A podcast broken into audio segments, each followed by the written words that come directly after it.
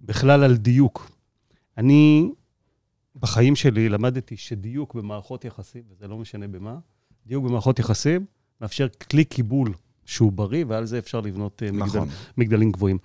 אם אנחנו... בשביל זה אבל לוקחים עורכי דין. אתה יודע, הרבה פעמים יש המון דברים שעורך דין הוא נשמע כמחרחר מלחמה, אבל בעצם הוא מדייק הרבה דברים שהעדפנו אולי שלא לדון בהם, או לא רצינו לשים אותם על השולחן, או לא רצינו להתמודד אה, לגביהם. כשמגיעים אליי לקוחות, אני אומר תמיד ללקוחות, התפקיד שלי כעורך דין, זה לא, יאללה, בואו, אני עכשיו אהיה עורך דין, תגידו לי מה אתם רוצים, אני אנסח הסכם. אנחנו לא באולמות האלה. הסכם זה בסוף תוצר של תהליך. וניהול התהליך עצמו הרבה פעמים מאפשר ללקוחות, כשמגיעים לשותפויות, גם להכיר את הצד השני, לראות איך הוא מתנהל, ובהרבה מקרים, אני כעורך דין, לא פוחד להרים דגל אדום ללקוח ולהגיד לו, תקשיב, בוא תסתכל. לא תסתכל מה, איך אנחנו מוצאים את ההסכם הכי טוב. בוא תסתכל מי יושב מולך, ותראה איך הוא מתייחס לתהליך. קבל החלטה אם הוא מתאים לך כשותף. האמת שזה מבחן. טוב לראות איך מגשרים על כל מיני מחלוקות כבר בשלב הזה. איך מגיעים להסכמות בשלב הזה. אמת? זה... הסכם הוא בכלל אה, מערכת תיאום ציפיות.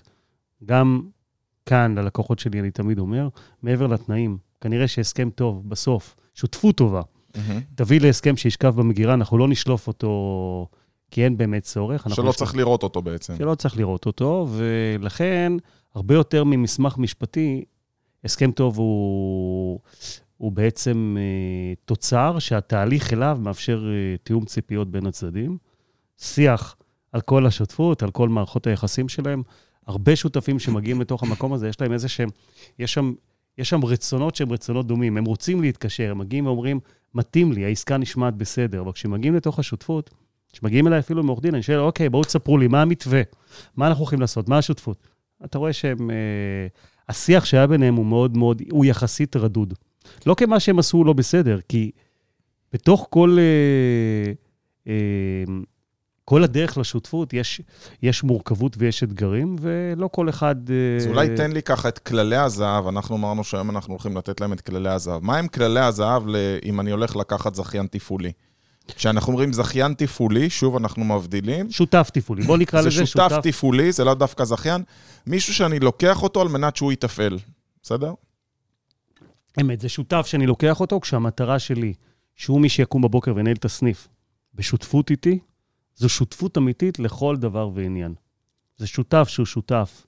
כשאני אומר שותף תפעולי, אני מדבר על שותף. שאם הקמנו חברה שמנהלת את הסניף, הוא שותף במניות, ואם אנחנו עוסק מורשה, זה עוסק מורשה משותף. כמה אחוזים הוא מחזיק, תכף נדבר. זה גמיש. מה מערכת היחסים? תכף נדבר, יש הרבה מאוד אה, מקומות שאפשר לקחת את מערכת היחסים אליהם, אבל אנחנו מדברים על שותף ש... במערכת היחסים בינינו, בציפיות הבסיסיות, הוא זה שקם בבוקר אה, לעבוד, האחריות התפעולית של הסניף היא עליו. ופה אני אשאל אותך, איזה סוג שותף אתה מוכן, מוכן להכניס אה, איתך כשותף אה, לעסק? קודם? כל, אני מוכן להכניס שותף שהוא יהיה בעל ערך. אם הוא, זק... אם הוא שותף תפעולי, אז מראש הוא בעל ערך, כי הוא הולך לתפעל ואני לא. בוא נתחיל ככה. אבל אולי הדבר הראשון שהייתי עושה זה בכלל להגדיר איתו איך הוא הולך לעבוד, כמה הוא הולך לעבוד, מה הוא הולך להשקיע מזמנו. אה, אתה יודע, תנאים בסיסיים כמו שהייתי מגדיר עם כל עובד בהתחלה. נכון, אז אני אקח את זה קצת למקום יותר רוחני, אוקיי, בסדר? אני שואל את עצמי, אני אומר, אני אומר תמיד, אתה יודע, אנחנו... אפשר לבוא ולתת עכשיו אה, כללים ולהגיד מה צריך לעשות, אבל אני אומר לכל, אה, לכל מי שרואה אותנו וכל מי שעומד בפני כל התקשרות בכלל בחיים שלו, זה נכון גם, לשות, גם לשותפות, במיוחד לשותפות. שותפות, אנחנו מכניסים מישהו למיטה איתנו, הוא קם איתנו בבוקר, זה כמו להתחתן. נכון. אני מתחתן. כן. אני מתחתן מתוך מטרה שהנישואים שלי יצליחו. אז הדבר הראשון שאני שואל את עצמי בשותפות, אני אומר, בוא תהיה ער לתחושות הבטן שלך. היית ממליץ לפגוש את המשפחה שלו, ללכת אליו הביתה? הייתי ממליץ לעשות כל מה ש... הייתי ממליץ לעשות כל מה שאתם מוצאים לנכון בשביל להכיר את מי שיושב אה, מולנו. אני חושב שאם ולכ- אני יוצא איתך ל... לפיקניק משפחתי, יהיה לך מאוד קשה, אתה יודע, מולי אתה יכול אה, להיות איזה דמות מסוימת, אבל כשאתה עם המשפחה שלך, יהיה לך מאוד קשה לזייף. אני אראה איך אתה מתייחס לילדים שלך, איך אתה מתייחס לאשתך, איך אתה לוקח אחריות, אם אתה זה שאומר שידליקו את המנגל או מדליק אותו בעצמך, אם אתה זה שזורם כשאחרים מוכנים להפעיל שליטה ולהגיד לא נאכל באחת אלא נאכל באחת וחצי, ואני חושב שאני יכול ללמוד הרבה מלבקר אצל השותף בבית, וזה אחת ההוראות שאני נותן. נגיד משרדי תיווך, הרבה פעמים מגייסים סוג של שותף, כי הוא 50-50 איתם בעמלות. ואני אומר, לפני שאתה מגייס אותו, לך אליו הביתה, תיפגש עם בת הזוג שלו, כי אם שם תהיה לך התנגדות, ואם היא לא תיתן תמיכה, זה שותף שלא יחזיק וסתם אתה הולך להשקיע בו. שמע, אני מאוד אוהב את מה שאתה אומר, בוא גם את זה רגע נפרוט. אני חושב שכשאתה פוגש בן אדם, מה שאתה אומר זה נכון. הוא מנהל איתך שיח והוא אומר לך את מה שאתה רוצה לשמוע. הוא יושב שם, הוא יודע מה מטרת השיחה. הוא מוכר לך, בוא. הוא, הוא, מוכר לך, הוא מוכר לך את עצמו, והמטרה מקדשת בהקשר הזה את האמצעים. צריך לזכור גם שמי שמחפש שותף, הוא מחפש למצוא אותו. ולא קל למצוא שותף. אם אני היום אומר לעצמי, אני רוצה שותף, צריך להבין שזה, שזה אתגר, זה חתיכת אתגר. אני תמיד מגיע בגישה ואני אומר, אני אקח שותף אם אני לא אמצא, למה לפסול את זה? אוקיי? אני לא בא בגישה איך עכשיו אני מוצא ומעגל פינות ומחפש את איך אני אומר, יאללה, על אף שיש לי פה אורת אדומים, אני אכניס אותו כשותף, אלא אני אומר, אם אני לא אמצא סיבה... על מה אני פוסל, אז אני לוקח. על מה אני פוסל, אז כנראה, אז כנראה שהוא מתאים לי. ובהקשר הזה, מה שאתה אומר הוא מאוד נכון, אלעד. אנשים, הנטייה שלהם זה להגיד את מה שאתה רוצה לשמוע, וכשאתה לוקח בן אדם למקום... אה, לחיים שלו הטבעיים, כשהוא לא באיזשהו שיח של מכירה, אז אתה רואה באמת אה, את האופי שלו, וטוב יעשה כל מי שרוצה להתקשר, אם הוא יוציא, אם הוא ילמד להכיר את מי שיושב מולו. נכון. ילמד להכיר את האופי האמיתי שלו. ואני אספר רגע סיפור. היה לי עכשיו איזושהי עסקה, בא אליי בחור, ואמר, אני רוצה להכניס אה, שותף, סוג של תפעולי, שותף לאיזושהי, לאיזושהי אה, אני אפילו לא אתן כותרת שהיא במקרה הוא מאזין של... שלא... לאיזשהו עסק. לא משנה. לאיזשהו עסק שיש לי. נגיד לתחום המזון. אה, הוא הולך לעשות שימוש במותג שלי, ואנחנו הולכים אה, לחלוק את ההכנסות, ויש שם איזושהי מערכת יחסים שהיא מערכת יחסים מורכבת, שעוברת דרך ההשקעות, אה, חלוקת ההשקעות, התפעול השוטף, השקעות בשיווק והיפרדות. מה קורה אם מישהו רוצה להיפרד? כי בכל זאת המותג שייך לא, לאותו בחור שהקים. והכנתי הסכם, והעברנו את ההסכם לצד השני. וההסכם היה אמור לשקף את ההסכמות שלהם, אבל הוא נורא הקפיץ את הצד השני. למה? כשהוא הקפיץ את הצד השני, אז ראינו את... מאיזה בחינה הוא הקפיץ? למה... הוא הקפיץ, הוא הקפיץ את הצד השני אה, מבחינת פערים מסחרים שהיו ביניהם בעסקה. מסתבר שהיו שם פערים עסקיים. תן דוגמה לפער מסחרי שאולי אני צריך לדעת בפעם הבאה שאני נכנס לשותפות לדבר עליו מראש. אמ, לדוגמה, נושא של אה, הוצאות השיווק. נושא של הוצאות השיווק. מה, הוא דרש ממנו להוציא סכום מסוים, או לחלוק איתו? לחלוק איתו, ואז נוצר שיח שלם, שאגב, הוא שיח לגיטימי. ברור. הם אמרו, יש בינינו פה פערים, אני אמרתי, זה אלה לא פערים. זאת העמקה של מערכת היחסים ביניכם, כי אתם עושים... אני חושב שזה א', ב', אם לא מדברים עליו זה בעייתי. אתה יודע, משני נכון. הצדדים, מצד אחד, אם אני הולך להיות אה, זכיין שלך, אני רוצה לדעת שאתה הולך להשקיע בשיווק, ואם אני המזכה, אני רוצה לדעת שאתה הולך לחלוק איתי בהתאם למה שסיכמנו. אז פה זה לא זכיין, פה במקרה זה מותג אה, ספציפי של אחד מהם, והשני נכנס שותף אה, לתקופה מוגבלת באותו, אה, באותו עסק, ויש פה באמת היבטים שהם היבטים ייחודיים. אבל מה שרציתי להגיד זה שבתוך התהליך, פתאום ראינו את, ה... את האופי של אותו בחור, כי כשהוא קפץ, במקום לבוא ולנהל שיח שהוא שיח לגיטימי, ולהגיד, תראו, זה לא מסתדר לי. זה לא מסתדר לי. אני מבין את ההיגיון, אבל במקום זה יצאו, יצאו החוצה כל מיני uh, התנהגויות. אבל של... עדיף, אודי, שזה יצא בשלב הזה. עדיף וזה... מאשר להכניס בן אדם, אתה יודע, הנזק, גם אם הכנסתי אותו והוא לא השקיע כלום, והבאתי אותו בתור שותף תפעולי. הספקים מכירו אותו, העובדים מכירו אותו, הנזק למוניטין שנגרם לי, הנזק למורל של העובדים ולאמון בעסק, במידה וזה עסק קיים, הוא אדיר. במידה וזה עסק חדש, סתם זה לקח אותי אחורה, כי אני כבר התקדמתי, יכול להיות שבינתיים התחייבתי על שכירויות, התחייבתי מול ספקים, וכרגע זה עושה לי נזק. אז תמיד עדיף לקחת ולפוצץ את הדבר הזה לפני שהוא מתחיל. אמת, וזה בדיוק מה שאני אומר, שפה ההסכם היה, התהליך להסכם בעצם, היה הדרך לבוא ולבחון ולראות מה האופי של הצד השני. כי בסוף זה נפל על אופי אלעד, לא על זה, יכול להיות שהם היו מסתדרים מבחינת התנאים המסחריים. אבל אותו לקוח שלי הבין בתוך התהליך שעם האופי של הצד השני, הוא לא יכול להסתדר. זאת התנהגות וואו. שהיא לא פרופורציונלית כלפי, כלפי שיח לגיטימי שנוצר בתוך התהליך שלהם לבנות השותפות. ולכן אני לוקח את מה שאתה אמרת, הנושא של היכרות אישית של מי שעומד, זה לא משנה מה הדרך. אתה יודע, אני קורא לזה שלפני שמתחתנים צריך לגור קצת ביחד. היה לי סוג של שותפות בתקופת הקורונה, עשינו הרבה מאוד תיקים, והיו לי הרבה אנשים שהציעו לי להיות שותפים שלי בדבר הזה, לטפל בתיקי קורונה. ולקחתי דווקא מישהו שהוא היה דייר שלי פה ב Success Center, ואף על פי שלא היה לו הישג גדול, אמרתי, אבל זה בן אדם לרוץ איתו, זה בן אדם שאני מסתדר איתו, זה בן אדם שקל לי מאוד להגיע איתו להבנות, והדרך שבה הבנתי שהוא הבן אדם שמתאים לי, זה באמצעות הדרך שבה התגברנו על מחלוקות שהיו לנו במהלך הדרך. וברגע שראינו שאנחנו על מחלוקות, מחליקים אותם בקלות, ושנינו, פעם אני הולך לקראתו, פעם הוא הולך לקראתי, והכל זורם טוב, ידעתי שאיתו אני בחיים לא יריב, ואין שום בעיה לעשות עסקים. ובעסקים זה קצת כמו בזוגיות, אנחנו תמיד רוצים לחשוב שהכל הולך להיות נפלא, ומישהו פה בטח מצקצק בלשונו ואומר, למה לריב? איזה סוג של בן אדם אלעד? אז גם את הבן או בת הזוג שלכם שאתם אוהבים מאוד, קורה שאתם רבים. יש חוסר הסכמות, מה לעשות? אנחנו אינדיבידואל. והאינדיבידואל, שאתה שם אותו במכלול, אז לפעמים זה לא מסתדר כל כך. אבל החוכמה זה לדעת איך בסופו של דבר מגשרים על הפערים. נכון, ולכן מה אנחנו יכולים להסיק מתוך מה שאתה אומר? שבסוף, כשאנחנו בוחרים שותף, אנחנו רוצים שיהיו לו כמה דברים בתכונות אה, האופי שלו, זו דעתי האישית, ואני בטוח שגם אתה תסכים איתי וגם מי שמאזין לנו יוכל להתחבר למה שאנחנו אומרים. אנחנו רוצים אדם שיהיה נוח, רוצים נוח באופי שלו. אנחנו רוצים אדם שיהיה יציב נפשית, יציבות נפשית. אנחנו לא, אתה יודע, פסיכיאטרים, ואנחנו לא יכולים למדוד את זה. אבל יציבות נפשית בעיניי נמדדת בבן אדם מאוזן, קם בבוקר... יודע איך אפשר למדוד, סליחה שאני קוטע אותך, יציבות נפשית, אנשים אומרים, אנחנו, אתה אמרת, אני לא פסיכולוג ולא פסיכיאטר, אבל אתה יודע שאתה כן יכול למדוד יציבות נפשית, פשוט בלהסתכל על ההיסטוריה של בן אדם, כי מה שהיה זה מה שיהיה.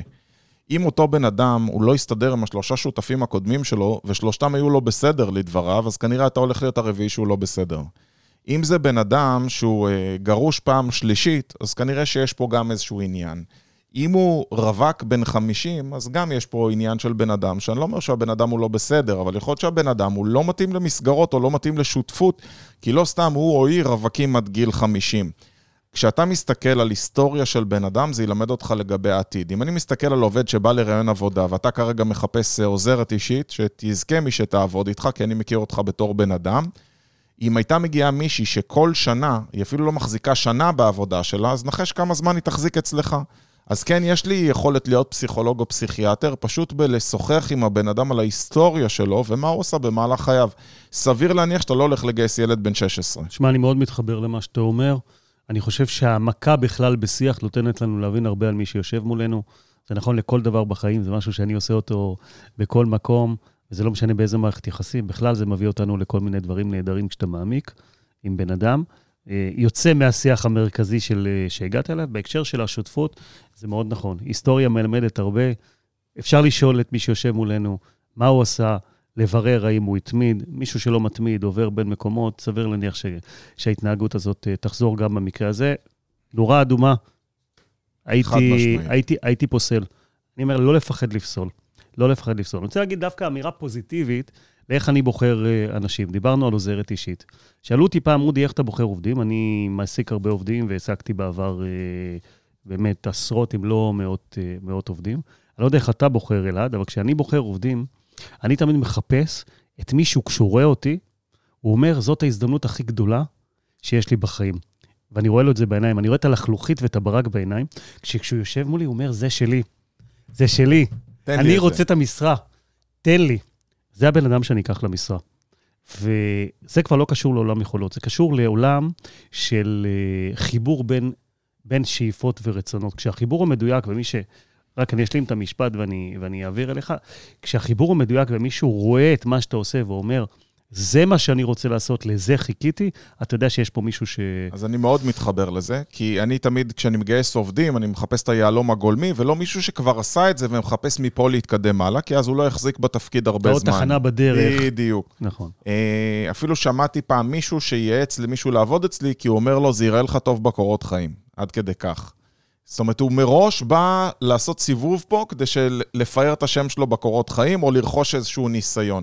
עכשיו, אני יכול להגיד לך, בגלל זה, אם תשים לב בדוגמה שאמרתי קודם, נגיד שאני עכשיו מחפש אה, שותף אה, תפעולי לפיצריה, בסדר? אני לא אקח את זה שעשה אקזיט של כמה מיליונים להיות שותף בפיצריה, כי זה לא יעניין אותו, אלא אם כן זה יעניין אותו זמנית להריץ את הפיצריה ולהעביר למישהו אחר. ואז אני לא צריך, הוא רוצה להיות בדיוק מה שאני. אני אחפש את זה שניהל סניף פיצה מאוד מוצלח חמש שנים עבור מישהו, ושם הוא לא יכול להיכנס uh, שותף, ואני נותן לו את ההזדמנות להפוך להיות שותף. בדיוק. אז אתה עבורו קפיצת דרך. בדיוק. תהיו נכון. אתם המדרגה הבאה עבור הבן אדם ולא עוד תחנה בדרך. ואז יש לכם סיכויי הישרדות והמשכיות ארוכי טווח עם אותו בן אדם. נכון, ואני אגיד בהקשר הזה, אלעד, שהרבה מאוד אנשים צריך להבין, גם, גם מישהו שמגיע ורוצה להיות שותף תפעולי, זה אופי מסוים של אנשים, זה אנשים שמחפשים את היציבות והשקט, הם רוצים לקום בבוקר, נוח להם שיש להם שותף אחר שבא, יוזם, מקדם את הדברים, ומכניס אותם דווקא למשבצת שהיא מאוד מאוד מסוימת. יש אנשים שזה האופי שלהם, שזה מה שהם רוצים לעשות. זה לא עניין של טוב ורע, זה עניין של התאמה. חד משמעית. אנחנו בסוף מחפשים התאמה. כשאני בוחר מישהו שהוא מתאים, יהיה לי שקט להרבה מאוד שנים, ואני יכול לרתום אותו למשימה, והוא יהיה שם והוא יעשה את מה שצריך. יש, לי, יש לי לקוח, סליחה שאני קוטע אותך, שהוא... הוא בעלים של, אני לא אגיד, איזושהי רשת מתנות, והוא שם שנים, וזה מה שהוא אוהב לעשות, הוא לא רוצה לעשות משהו אחר. והוא השותף האולטימטיבי. ומה שאתם צריכים לעשות זה פשוט לחפש בן אדם שזו השאיפה שלו, שהוא גם נהנה מהעשייה הזאת, כי אז הוא באמת יאריך איתכם זמן ויהיה איתכם הרבה, מה שייתן לכם את השקט שלכם וייתן לו את ההזדמנות הזו של להתקדם הלאה. כי כל בן אדם רוצה בסופו של דבר להתקדם, אין בן אדם שרוצה להישאר במקום.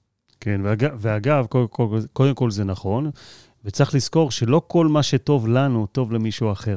ומכאן שאם אנחנו, הראש שלנו יזמי ואנחנו רוצים לפתוח כמה סניפים, אנחנו לא רוצים לעבוד, זה לגיטימי לחלוטין. לא צריך לחשוב שגם הצד השני מגיע מאותן שאיפות. צריך לחפש אותם אנשים שזו באמת השאיפה שלהם.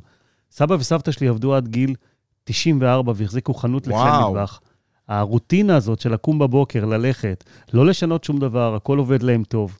עבד להם טוב, הם לא שינו, וחיו חיים זה שלמים. זה מה שהם אהבו. זה מה שהם אהבו.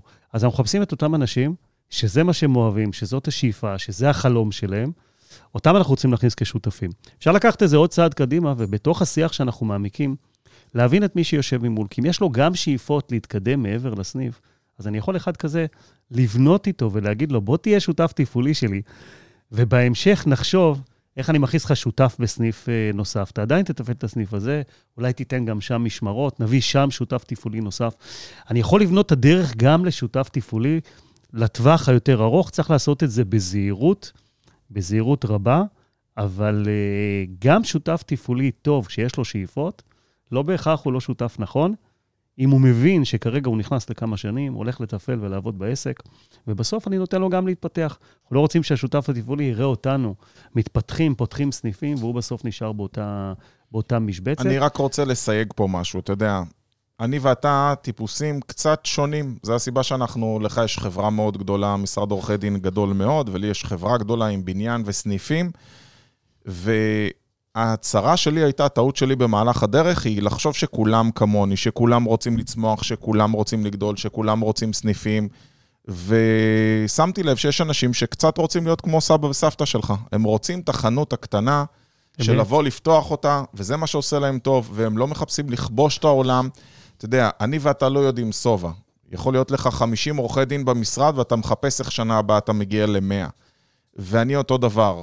וצריך לשים לב שאנחנו לא מוכרים לבן אדם שמולנו את החלום שלנו, וכופים עליו את המציאות שהיא שלנו. וזו טעות שאני עשיתי בעבר. אני יושב מול בן אדם שמגיע אליי לייעוץ עסקי, יש לו מוצר נפלא, ואני מתחיל לדבר איתו על הפצה בעולם וסניפים בארץ, והוא אומר, הלו, הלו, הלו, אני רוצה להיות בארבע בבית, אני בכלל רוצה לעשות 20 אלף שקל בחודש, לא מעניין אותי יותר מזה, ותן לי לשחק ברידג' בערב, אתה יודע, כל אחד והשאיפות שלו. אז טיפ קטן. אנחנו לא שונים, אגב, אני... Uh, כנראה שלא הקשבת למשפט הראשון שאמרתי, מה? כי אמרתי בדיוק את מה שאתה אמרת. אמרתי, אנחנו לא צריכים להסתכל על הצד השני, 아, אוקיי. ולחשוב, ולחשוב שהוא כמונו וחושב כמונו. Uh, להפך, אנחנו רוצים את מי שזאת, שזאת באמת השאיפה. אני אומר שאפשר, אפשר לבנות בן אדם גם לאורך שנים ולתת לו את מסלול ההתפתחות שלו בצורה זהירה. כן לתת לו את ה... אתה יודע, איזשהו אופק, אופק של צמיחה, לא חייבים לעשות את זה בהתחלה. אפשר במשך השנים לקחת את היכולות ואת האיכויות שלו ולהפוך, נגיד, זכיין תפעולי לזכיין תפעולי שמתפעל כמה סניפים. על זה אני מדבר. לקדם אותו למקום אז יש לי פתרון התפתחות. נפלא לזה, וזה אני מציע לכם לעשות גם עם העובדים שלכם. אחת לכמה זמן, ממש לשים את זה ביומן, נגיד אחת לחצי שנה או שנה, לעשות שיחת חתך. שיחת חתך של אוקיי, מה היעדים שלנו מהסניף לזמן הקרוב ומה היעדים האישיים שלך לזמן הקרוב.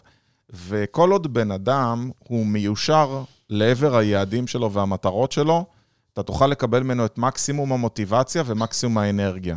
כשבן אדם הוא רואה שזה לא הולך להוביל אותו לאן שהוא רוצה והוא צריך לגרור את עצמו לעבודה, אתה תמצא בן אדם שלא בא לו לשחק את המשחק ביחד איתך, ואז לא תקבל את התפוקה המקסימלית. אז שימו לעצמכם ביומן אחת לכמה זמן, לתאם ביחד את המטרות שלכם, את השאיפות שלכם, ותמיד יהיה לכם פרטנר טוב.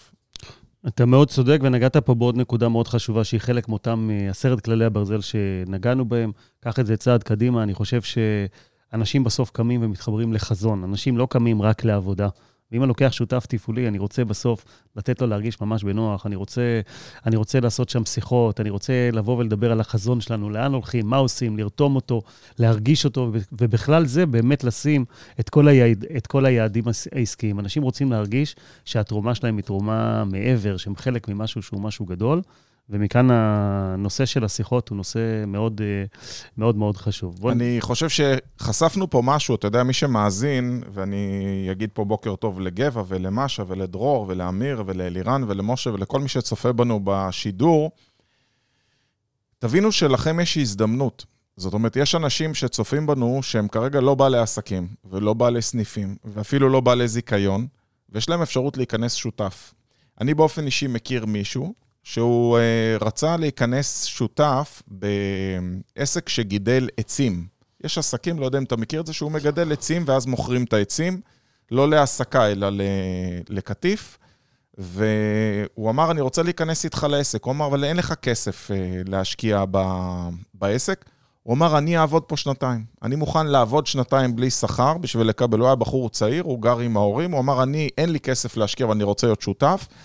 הוא עבד שנתיים בעסק, כשהם מכרו את הסחורה, הוא באמת עשה הרבה כסף, זה היה לו הזדמנות להיכנס באותו עסק.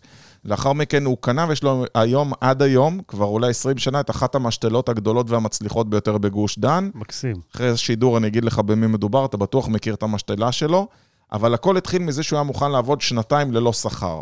קח בחשבון שאתם יכולים לפנות לבעלי עסקים שיש להם את הפיצריה, את הסושייה, את החנות צעצועים, את החנות ממתקים, לא משנה מה, את החנות פיצוחים, להגיד להם, תקשיב, החלום שלי שיהיה לי סניף של הקולה, של ג'נטלמן, של הפנינג, לא משנה של מה, אני הייתי רוצה לעבוד בשבילך בלי כסף כדי להיות שותף איתך בסניף, ואתה בינתיים תוכל להתפנות לסניף נוסף.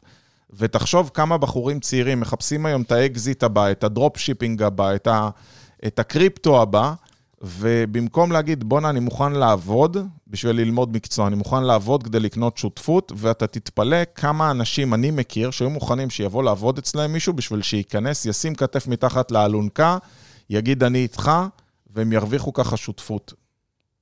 שמע, אני מאוד אוהב את זה, ואנחנו תכף אה, ניגע באמת במודלים הכלכליים שאיך מתקשרים עם זכיין אה, תפעולי, ולתת למישהו לעבוד בלי כסף, או לקבל אה, תשלום חלקי, או לקנות את חלקו בצורה של ויתור על רווחים במהלך תקופה, יש כל מיני מודלים שמאפשרים לי בסוף להכניס מישהו. אני חושב שאם אני, שאם טיפה נרחיב, אם אני אמצא מישהו שמתאים לי כזכיין תפעולי, כשותף, אז אני לא אוותר עליו, גם אם יש שם איזושהי בעיה כלכלית.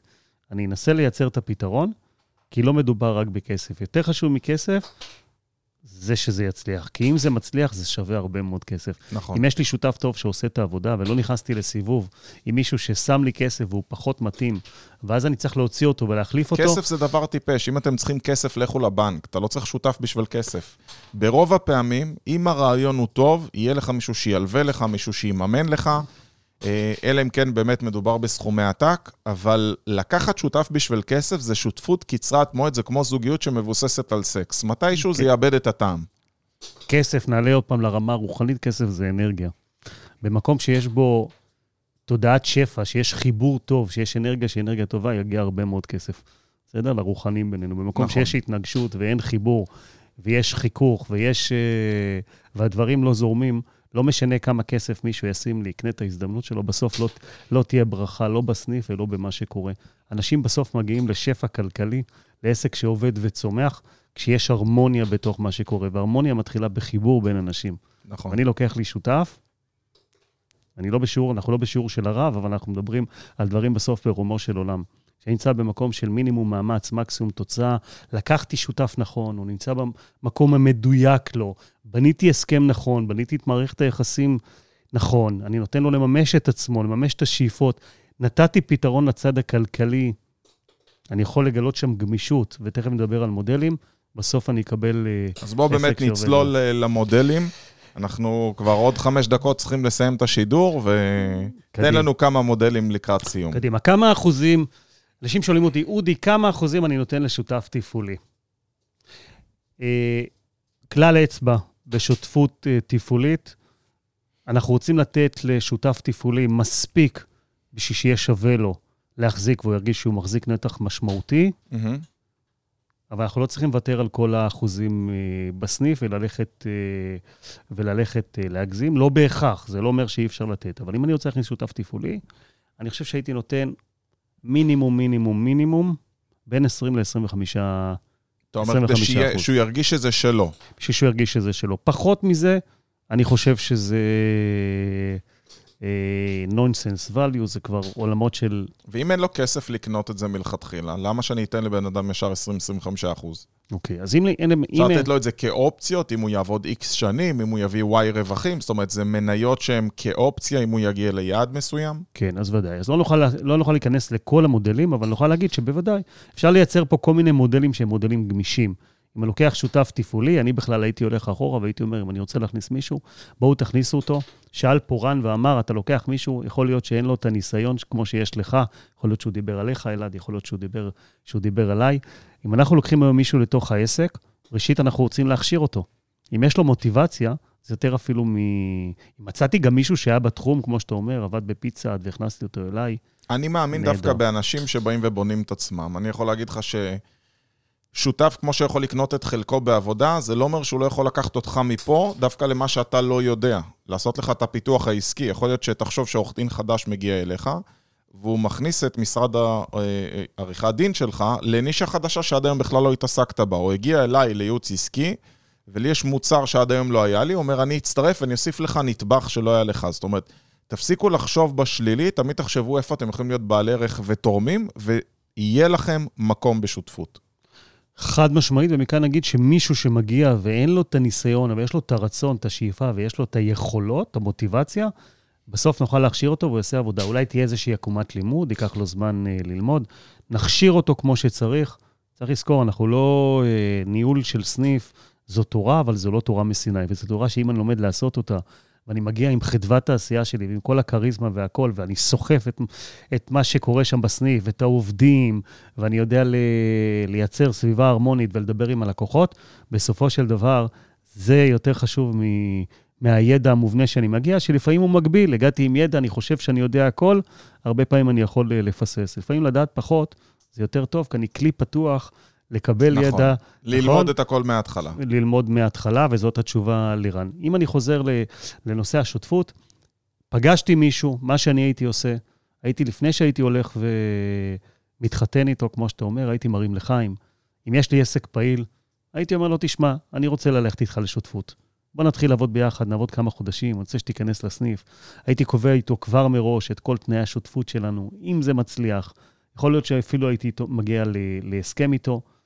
אז כן היית ממליץ על תקופת הרצה מסוימת? אבל הייתי נותן תקופה, תקופת הרצה, שבתקופה הזאת אולי לא הייתי לוקח את כל ההשקעה אם הוא משקיע כסף, אולי הייתי דוחה בכלל את ההשקעה לסוף תקופת ההרצה של השלושה חודשים, שישה חודשים, לומד להכיר, רואה עם מי אני מתעורר בבוקר אה, במיטה, והאם נוח לי איתו, ואני אני, אני באמת אה, אה, חי איתו בשלום, והשותפות הזאת היא שותפות טובה, ואז מתקדם אה, לצעד הבא. אה, אין לנו הרבה זמן, אז אנחנו נדבר רגע על הנושא של התקשרות ועל המודלים.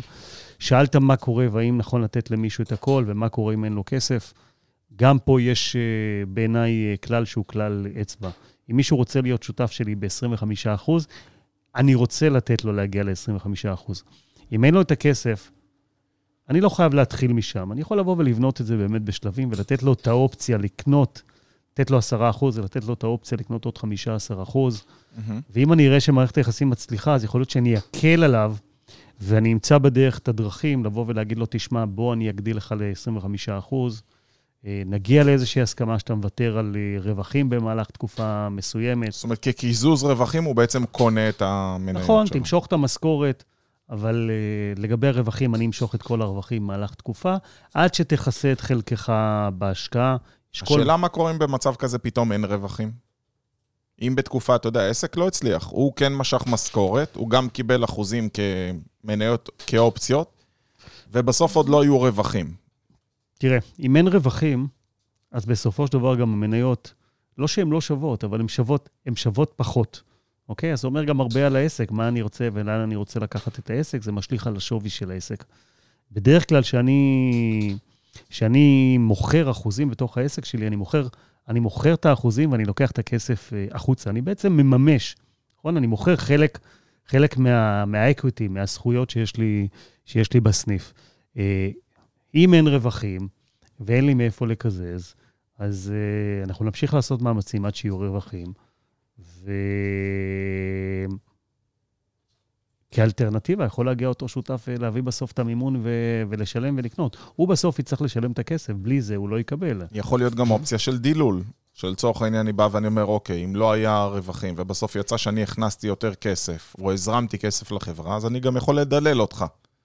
עד רמה שאני יכול לדלל החוצה, הרי בסופו של דבר, אם מדובר באותו זכיין תפעולי, ה-25% האלה, הוא קיבל אותם אה, כזכות ולא כחסד. זכות זה, אה, יש לך אפשרות לעשות, ועכשיו חובת ההוכחה עליך. ואם אתה שם בסניף, אני הבאתי לך את המוצר, הסכמנו שהוא צריך לעבוד, אתה מפעיל אותו והוא לא עובד, אז אני יכול או להוציא אותך או לדלל אותך, כי אני הייתי צריך להמשיך להזרים כסף פנימה לעסק. נכון, נכון. אם חסר כסף ואני מזרים, אז באמת יש מודלים של אה, דילול שמדללים. אבל אני דווקא רוצה לתת פתרון שהוא פתרון אחר. יש לכם זכיין תפעולי שאתם רוצים מהמם. להתקשר איתו, הוא רוצה להגיע ל-25% ואין לו את הכסף, אנחנו יכולים לעשות אותו משהו אחר. אנחנו יכולים לתת לו 10%, לראות מה היכולות הכלכליות שלו, להגיד לו, בוא תשלם עבור מה שאתה יכול. אתה יכול לקנות 10%, לתת לו לקנות את אותם 10%, ולהגיד לו, אנחנו נותנים לך את ה-15%, אבל 15% שאתה מקבל, אתה מקבל אותם כרגע כבונוס, כחלק מהרווחים, על יעדים אתגרים, בוא נעלה את הסניף, תקבל 15% מתוך הרווחים. זאת אומרת שבפועל תקבל 25% מהרווחים, אבל לא תקבל מניות. שתקבל את ה-15% מניות, כי למניות יש שווי. מתי יש להם שווי? כשאני מוכר את כל הסניף. יום אחד אני ארצה למכור את הסניף, משלמים לי עבור ה-100%. אז מישהו שמחזיק 10% מקבל רק את חלקו. אם למישהו אין כסף לקנות 25%, אני יכול לתת לו, ואני רוצה לערב אותו, ואני מרגיש שה-10% זה לא מספיק בשביל לאתגר אותו, אז אני יכול לתת לו בונוס של 15% ולהשאיר לו באמת אופציה במהלך שנה לבוא ולשלם לי את הכסף עבור רכישת המניות עצמן. ואז אני משיג בעצם את המטרה בצורה... מעולה. אז אני, אני רואה שזה נושא שאנחנו נרחיב עליו בשידורים נוספים. אני רק רוצה לתת uh, ככה טיפ אחרון לסיום. אני קורא לזה באנגלית, קוראים לזה put some skin in the game. גם אתם הולכים להכניס זכיין תפעולי, הוא צריך להקריב משהו כדי להיכנס. אני לא מאמין בבן אדם שהוא לא מקריב כלום. בין אם הוא מקריב את השכר שלו, בין אם הוא מביא כסף מהבית, בין אם הוא עוזב משהו אחר, הוא צריך להקריב משהו. בן אדם שלא משקיע כלום, אני לא חושב שהוא מעריך. אני רוצה לראות שגם הוא התאמץ ולא קיבל את זה מתנה, אלא הלך והתאמץ ועשה את המקסימום. היה לי פעם אה, עסק שמכרתי, ומכרתי אותו לשליח שלי, ובשבילו כל עולמו היה להשקיע בעסק 20 אלף שקל. כאילו, זה, זה היה כל החסכונות שהוא חסך עד היום, אני יודע, אני שילמתי לו משכורת, הוא היה שליח, ומאוד רציתי שהוא יעשה את העסקה. סגרתי איתו מודל שהוא מקבל את אותה, הוא משלם את אותם 20 אלף שקלים, שבשבילו זה יכול להיות כמו שלך, זה 2 מיליון שקל, והוא את השאר קנה באחוזים מהתפוקה של העסק. אז הטיפ האחרון שלי אליכם היום, זה אם אתם מכניסים שותף תפעולי, תנו לו לעשות מאמץ כדי לזכות בהיותו שותף תפעולי ולא לקבל את זה במתנה. אני מסכים איתך, אני אוסיף כמה טיפים uh, קצרים, כי באמת נגמר לנו הזמן, אבל אני אדבר על כמה דברים מאוד מאוד מאוד חשובים. לכמה זמן אנחנו מתקשרים עם זכיין uh, תפעולי? אם אני לוקח מישהו uh, לעסק, אנשים שואלים אותי הרבה, אודי, לכמה זמן אנחנו מחייבים אותו לעבוד? אז אני אומר, אם אתם לוקחים שותף תפעולי, פחות משלוש-ארבע שנים התחייבות לעבוד, בעיניי זה לא שווה את המאמץ. אני רוצה בסוף שיהיה לי שקט בגזרה הזאת, אני רוצה מישהו שיעבוד לאורך זמן. זה התפקיד שלו, זאת המשימה. הערך הגדול מגיע עם הזמן, כשהוא לומד, מכיר את העסק, שהוא חי ונושם אותו. שלוש-ארבע שנים זה המינימום של המינימום של המינימום. אם מישהו לא יודע לתת לי את זה בשותפות, עם נכונות כמובן מעבר. אם מישהו לא יודע לתת לי את זה בשותפות, הייתי שוקל פעמיים. הייתי מכניס לתוך ההסכם מנגנונים חכמים. ההסכם כאן הוא נורא נורא נורא חשוב. מנגנונים חכמים. מה קורה אם? מה קורה אם השותף שלי קם אחרי שנה, על אף שהוא התחייב לארבע שנים, ואומר לי, תקשיב, אודי, אתה לא בחור נחמד. לי, בא לא, לי לצאת. בא לי לעבור לחיות בתאילנד, אני רוצה לשכב על חוף הים, אני מחזיק 25% בעסק, אז אודי, אולי את תנהל אתה. הדברים האלה, נראה לי שיש עוד רשימה ארוכה. כן. בוא נרשום אותה ונשמור אותה לשידור הבא, כי כל דבר כזה אני דווקא כן רוצה שאנחנו נעמיק בו. אני חושב שהם חשובים מאוד. אותם מנגנונים, ומה לעשות, ואיך התקופת מינימום, ומה קורה אם הוא יוצא לפני, ואם הוא יכול למכור, אלה נושאים מאוד חשובים שהייתי רוצה שדווקא כן נעמיק בהם. בסדר, אז אנחנו באמת נשאיר לפודקאסט הבא, נעלה אולי שבוע הבא פודקאסט שקשור בהיבטים המשפטיים ואיך אני בונה נכון הסכם זכיינות תפעולית, זה נושא כל כך חשוב, ששווה להעמיק ולתת את התשומת לב. תבואו עם עטים וכלי כתיבה. אני מבטיח שבוע הבא לבוא באמת עם טיפים שהם מאוד חשובים להסכם עצמו. אם כבר בחרנו את הבן אדם, למדנו איך לבחור, מה לעשות ולא השותף. לעשות בהסכם. איך אנחנו מגיעים איתו להסכם אה, נכון. יאללה, תענוג. חברים, אני מקווה מאוד שנעמנו לכם, וסליחה שחרגנו מהזמן, אני מקווה שאתם לא כועסים. אנחנו נתראה בקו קופה, קמעונות וזכיינות בעידן המודרני. אתם מוזמנים לשתף את השידור אם אהבתם, או להגיב לנו. אנחנו נשתמע בשידורים הבאים. היה ביי ביי. לעונג. יום טוב. אתם מאזינים לפודקאסט כף קופה, קמעונאות וזכיינות בעידן החדש, עם אלעד הדר ועורך דין אודי דן הירש.